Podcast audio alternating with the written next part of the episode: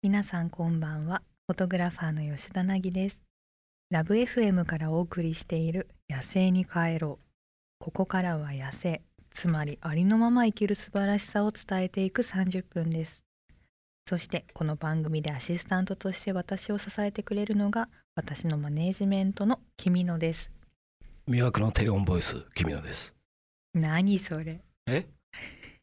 これ治りましたね治ったよよかったですねちょっと寂しいあそうですか私ねああいうねかすれた声好きなのよ昔から言ってますよねもう自分の声にねシちャょンっソとン系といねうかそうそうあと酒焼けの声とかねそうですよね私お酒全く飲めないからさ、はいはい酒焼けは無理なのよだからウォッカでうがいすればいいんじゃないですかいやうがいできないの私意外な発覚しますねいきなりねうがいするとそのまま吐いちゃうのよああわかるわかんないです、ね、ガラガラできんのよああそうなんですね、 そうえーまあでも治ってよかったですあでもあの声でもうしばらく言いたかったいや聞き取りづらいんでまあうね、んリスナーさんのことを考えていきましょそうですかこれからの30分間どうぞよろしくお付き合いくださいさてこの番組のコンセプトは「痩せ」つまりありのまま生きる素晴らしさを伝えたいということでここ福岡でありのまま生きているアシスタントをお迎えしたいと思いますどうもデビです今週はテンション高くやっていきたいと思いますいつもそのモチベーションだねいやもうねちょっとあの移動が長くてうんうお今朝6時うかんらちょっと5時間新幹線乗ってきましたんで、うなるほど、はい大変長距離移動だったんですね長距離移動だった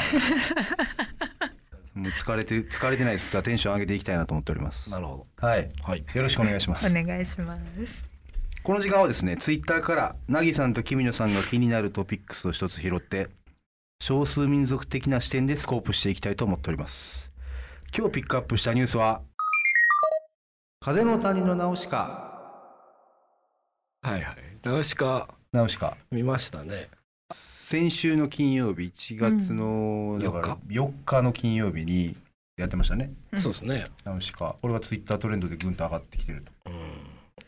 うん吉田さん初うんですよね、 32年生きてて初めて見たのそう「ナウシカ」っていう名前は聞いたことあったんだけど、うんな内容も全然知らなくてうん男性だと思ってましたからねナウシカがうんいきなり女の子出てきてなんだこいつと思ったな めっちゃ喧嘩腰やんナウシカどこだと思ったそうですねあと下履いてんのか履いてないのかがすごい気になっ てもうそこがなんかもう目がいっちゃって僕そういう観点で見たことないんでちょっとわかんないですけどそのあそうですかみんな男なら一度は通る道だと思いましたけどあーいや僕はちょっともう少しこう多分まっともな観点で見てるんかもしれないですねあそう真面目な,、そうんでもそもそもジブリ周りはそんなに見ないですよね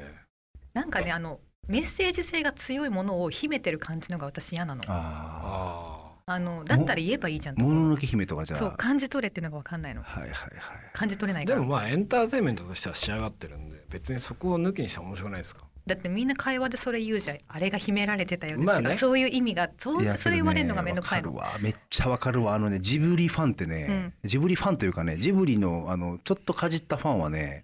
あの深いテーマを語ろうとするとかありますよね、そうめちゃめちゃ僕そっちなんですけどそうなんですよもうすごいジブリファンで超ファン ですねもういちいち解説してくるんですけどその解説が分かんないので柳さん的にはじゃああんまりこう見たところでみたいな感じだったんですか、あいや新しい発見はあったよおうどんな発見ナウシカ女なんだとか、そこうん、なるほどあと、うんほら怖くないお怖くない礼に来ただけっていう、もうそのセリフしか頭に残ってないユパさんっていうそのお師匠さんみゆたいぱなさんいましたねいました僕ちょっと見てないんで覚えてないですけどあのキツネリスかなその子供をまあうんユパ様が保護してるんですよ、その師匠さんが。はいはいでナウシカはこの子を私にくださいなって言うんですけどね、でもその警戒心がすごい強いんでそのキツネリスは。はいで最初指を噛ませるんですよナウシカがねでその後に噛んだ後に怖くないっていう名印があってうんただなんかそこのワンシーンで怖くないよっていうのをこう噛ませた後に落ち着かせるみたいなのがうん吉田さんの中で何か刺さったと。何が刺さったんですかちなみに音、おっと うん、ちょっと刺さり方違いますね角度が全然違う角度で刺さってますねそうなんですよ今でなんもか吉田がアフリカでやってるのと大体同じことです。あー同じ格好をして信頼を得るまあまあ精神的なそのアティチュードは一緒ですよね。アティテュードはアねティチュードは。なんかちょっと深読みがすごいねねなんかアティテュードとか言い出してるしそういうや姿勢でいいじゃないですかいい題材なんですようんあナーウシカっていうのはちなみにその、んああいう文化はアフリカにもあるんですかアニメで伝えるとかなんか別のもんで伝えるっていうのはあんまりないねでも歌で伝えるっていうのはあるおうんそのやっぱり視覚的なものっていうよりは歌で音でみんな覚えてそれを歴史を聞いてたりするからアニメっていうのはやっぱテレビとかそういうのがないとうん紙がない紙の紙芝居だったりとかうん絵本とかになっちゃうからあと聞き間違え歌い間違いがあるからみんなちょっと言ってることが違うの面白いなそれえアマゾンとかもそうですよねそうだねえー伝説があるんですよその、うん自分たちが岩から生まれてでその岩を突き破っ突き破ったのがうんキツツキがキツ岩ツをキが割っ岩てを外から割ってくれて、人間が出てきで自分たちが生まれたそう世界に出てきた、で白人は逆に外から火を持って入ってくるっていうまあちょっとナウシカのテーマに近づいてくるというか、えまあ、でもいろいろね違違いますよねうん人間が持ってた6つのものみたいな毒と矢と何でしーたそれアマゾンはねうん石独石ソやと石玉玉うん玉うん玉ボール球球体っ球体うんうんていうのを持って入って全員それが6つがちょっとみんなバそラうバラみんなだっちたょっとずりつする違ってそうどれが結局本当だったのかが分か毒がんないない人もいるし槍がない人もいたりとか、えーだからまあ少しずつ変わっていっちゃうんですけどそれはそれでまた面白いといううん聞き間違いだったりね。そうですうね、ん、思い違いだったそうりまあそうやって歴史はこう脈々 といくわけですけどうん香典ならでの面白さはありますねううんうんんうんはい、皆さんいかがでしたでしょうか。あなたからのご意見もお待ちしております。ハッシュタグ野生に帰ろうをつけて、ツイッターまたはインスタグラムで投稿してください。吉田凪がお送りしている「野生に帰ろう」今週からこの時間はこの町の少数民族企業としてユニークな取り組みをしている企業のお話を聞きたいと思います。はい、引き続きデビが、えーお手伝いさせていただきたいと思いますが、うんまああのこの話をねすることによってなぎさんもぜひこう働きたいみたいな。ちょっとなんか思ってもらえるようにうん、なればなとも思ってるんですよ少しは。あうんあなるか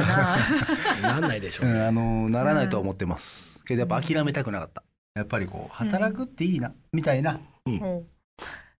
少しでそもうなでぎすねさんがねそう思ってくれたらいいなと思ってはいああ働きたい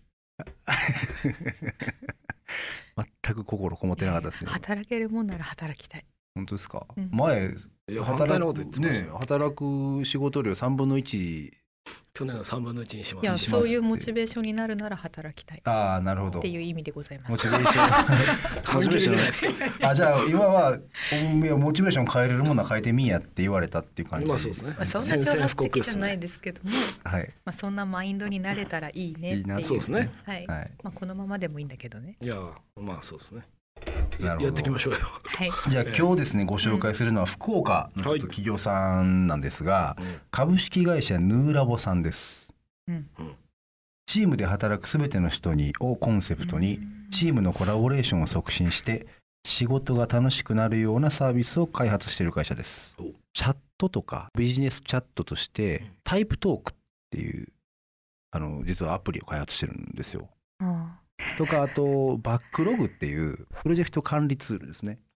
アプリアプリ開発する会社です、はい、はいなるほどで今日はそのまあ株式会社のラボさんの広報兼コミュニティマネージャーの磯川めぐみさんにお話を伺ってきました、はい本当にいろんなユニークな制度を入れてるんですが、まあ、はいどんな制度があるのかっていうのをぜひお聞きください、リゾートワーク制度っていうのはもう本当2018年から始まったばっかりの制度なんですけど社員が宮古島に滞在して、まあ、リモート環境で仕事をすると、まあ、PC 持ってってその期間中に1個だけ条件があってそこのあの小中高校のまあいずれかで授業をしなきゃいけないっていうテーマは何でもいいですか何でもいいんです例えば実際にスウェーデン出身のエンジニアはスウェーデンについて話しますみたいな授業をしましたしそもそも、えっと教育委員会とヌーラボが一緒に作った制度というか企画でやっぱ宮古島ってあのすごい最近あの話題ですけどそれでもこう職業観みたいなところで言うと、こっちよりも情報が少なかったりするみたいなんですね。でまあそういう知らない世界を知る機会になればみたいなところが教育委員会の方々はやっぱあったみたいでで弊社の思惑としては並べて新卒採用を今までやってない会社なんですね。でやっぱり経験があるメンバーが中途で入ってくるっていう中でこう誰かに何か教える機会がやっぱりそんなに多くなかったというところはまあ課題ってほどではないんですけどやっぱ思ってたのでそこをこう何かしらクリアできる制度をっていうことでまあ一致して面白いのはですね社員と社員の家族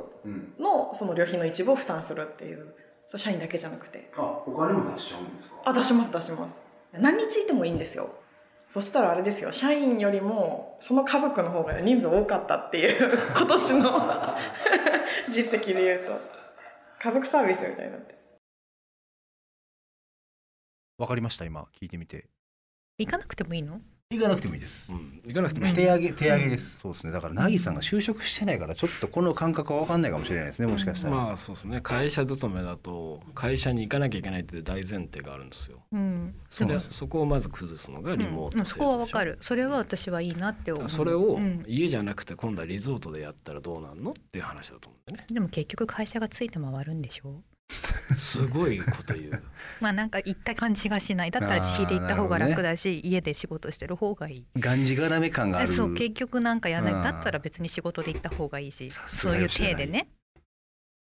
いやもうこれさすが吉田凪の一言ですよも うほんまに まあでも行ける機会があること自体がすごいんですけどねそう、うん、でもまあまあでもそういうので行かせてもらえるんだったら行きたいって思う人もいるんだろうなとは思うしまあまあまあそうですね、一応ですねこの会社の社長がまたおもろい人で、うんあのまあ本当ちょっと変わってる人なんですよで基本こう楽しくやれればいいじゃんのタイプの感じの人うんうんうんでめちゃくちゃゆるい人なんですけどその社長の橋本さんの話もちょっと聞いてきましたのでうんそれもぜひ一回ちょっと聞いていただければと思いまうす、ん橋本はですねなんかあのゆるいんですけどあの考えがすごいはっきりしてるとこもあってその人は強くないみたいなその弱いところがいっぱいあるのでそのできないこととかはお互い補完すればいいし誰かのことをこう批判するんじゃなくってそれを許し合おうみたいな価値観をすごい持ってるんですよねなので自分はこうだっていう主張も強く持ってるんですけどそうじゃないこととか人に対しての許容がすごく広くってそういうなんかスタンスが結構社員にはなんか伝播してる気がしますね。やっぱりこう他社さんだと意外とそのコミュニケーションスキルってものすごく求められたりするじゃないですか。けど、まあ、ヌーラボの場合はもう本当それも一側面というか基本ではなくってそれも一つのスキルでしかないとでオンラインが得意な人はオンラインでやればいいしそうじゃなくて技術で勝負するんだって人はそれでもいいじゃんみたいなそんな感じの会社ですね。うんなんかそのけど凪さんとか上司とか今までいなかったですもんねいないねイラストレーターやってた時は上司じゃなくてその間にあれがいたよねうん海外とやり取りしてくれるエージェントがいたエージェントがいてであとは海外のいろんなクライアントクライアントうんアニメアニメーション会社とかうんうんうんうんうんだからずっとフリーじゃフリうん木村さんなんかどうですかなんか上司嫌な上司いたりとかーいや本業で言うと僕が嫌な上司なんだろうなっていうかあークラッシャーって言われてますそれはわかりますねなんか78人辞めちゃったので君のがねストイックなんですよかなりああわかるわかるでなんかも自分がこんだけストイックでやってきてできるんだかできるようになったんだからお前らもやればできるんだから怠けんなってタイプなんですよ、はいはいはいでも全部が全部君のみたいな感じじゃないんですよ、うんどう見てもそう私もそうなんですよ、うんでも今の子は多分すごく繊細だからんもうそんな風に言われたら無理ですってもうアップアップになっちゃうんですよ私みたいに受け流せないんですよ、言わせとけってなんないんですよはいはいはいはいだからそれでやっぱりもう下の子はどんどんどんどんやめていっちゃうからうん今はもうねあの育てられない人だって逆に自分の弱みを会社に言っていや無理っすよ営業能力と人材教育を2つ持ってる人って結構すごいうんじゃないですかうんたまにいますけどうん僕はそっちじゃないなと思ってそうねある意味、うんそう社長がおっしゃっている得て増えての部分で僕は人材教育は無理ですとうん申し上げましたけどちゃんとそれ言える人ってなかなかいないですからねいや恥ずかしいことですよ、だってうん企業としては営業をすごい人よりは下を10人20人育てられる方がうん会社としては財産じゃないですか、だから僕みたいなのは本当いらないわけですよいやいやけどそのやっぱこうぐっとこう引っ張ってってくれる人はいるんで、そうっすねだからそれこそ得て増えっていうと思いますよ、うん皆さんの意見もぜひ聞かせてくださいこんな会社は上司は嫌だというテーマで「ハッシュタグ野生に帰ろう」をつけてツイッターまたはインスタグラムで投稿してくださいデミさんありがとうございました来週もよろしくお願いしますありがとうございました早いものでお別れの時間が近づいてまいりましたさてここで番組からお知らせです年末年始特別企画第1弾として SNS で投稿してくれたあなたへのお悩みに私吉田凪が直接メッセージを送らせていただきました届いた方はぜひ参考にしてみてくださいそして特別企画第2弾お年玉キャンペーンの当選者はカラーバーさんに決定しましたカラーバーさんには私が選んだ今年の2文字の書き初めを額縁に入れてお送りさせていただきます楽しみにしていてくださいそしてそして本日より特別企画第3弾が始まりますデビさん詳細お願いしますはいはい戻ってきましたなんとですね「野生に帰ろう」キャンペーンというのをうんやらせていただきたいと思っておりますお野生に帰ろうのツイッターアカウントがあるんですけどもあるねはい、うんそのツイッターアカウントをフォローリツイートキャンペーンというのをやりたいと思っておりまして、うんこのキャンペーンの詳細はツイッターでうんうん投稿させてもらいます。うで、んその投稿したツイートをうんリツイートしていただいて、ううんんで、かつアカウントをフォローしていただいたうん方には、なんと旅行券最大10万円当たるかもしれないです。すごいまずはですね、スタート、うん今のタイミングではうん5万円分の旅行券がお一人様でに当たります。うんで、うん3000リツイートを超えたら次は5万円が2人に当たりますすごいね7000リツイート超えたらうんうんなんと5万円が3名様に当たります3倍ですすごいですね原資3倍、ああはうんい、1万リツイートいけばうんうんうん10万円1名おう5万円2名ですそしてですね、はいまあ、上記以外の豪華キャンペーンに加えて、うんまあ、せっかく小野生に帰ろうんうやらせていただいてますのでなぎさん特製のうん例えばサイン入りのホニャララとか履歴書とか履歴書サイン入り履歴書とか、であの本当にコメントいただければ、うんそれだけ当選率はアップする確率は増えますのでもちろん旅行券もだよね旅行券も目でにす留まる安いからねってはいことですね、目に留まりやすいんで、そうだ我々の目に留まりやすい選ぶスッタッフの気持ちよくさせればいいんだよねあそうそうそう、うんあのまあそうですねなので皆さん、えっと、ぜひ今すぐですね、えっと、投稿をフォ、えーリツイートしていただいてうんアカウントをフォローしていただければう、んなんと効果10万円が当たるかもということすで、ごい、ええやらせていただきますので、よろしくお願いします。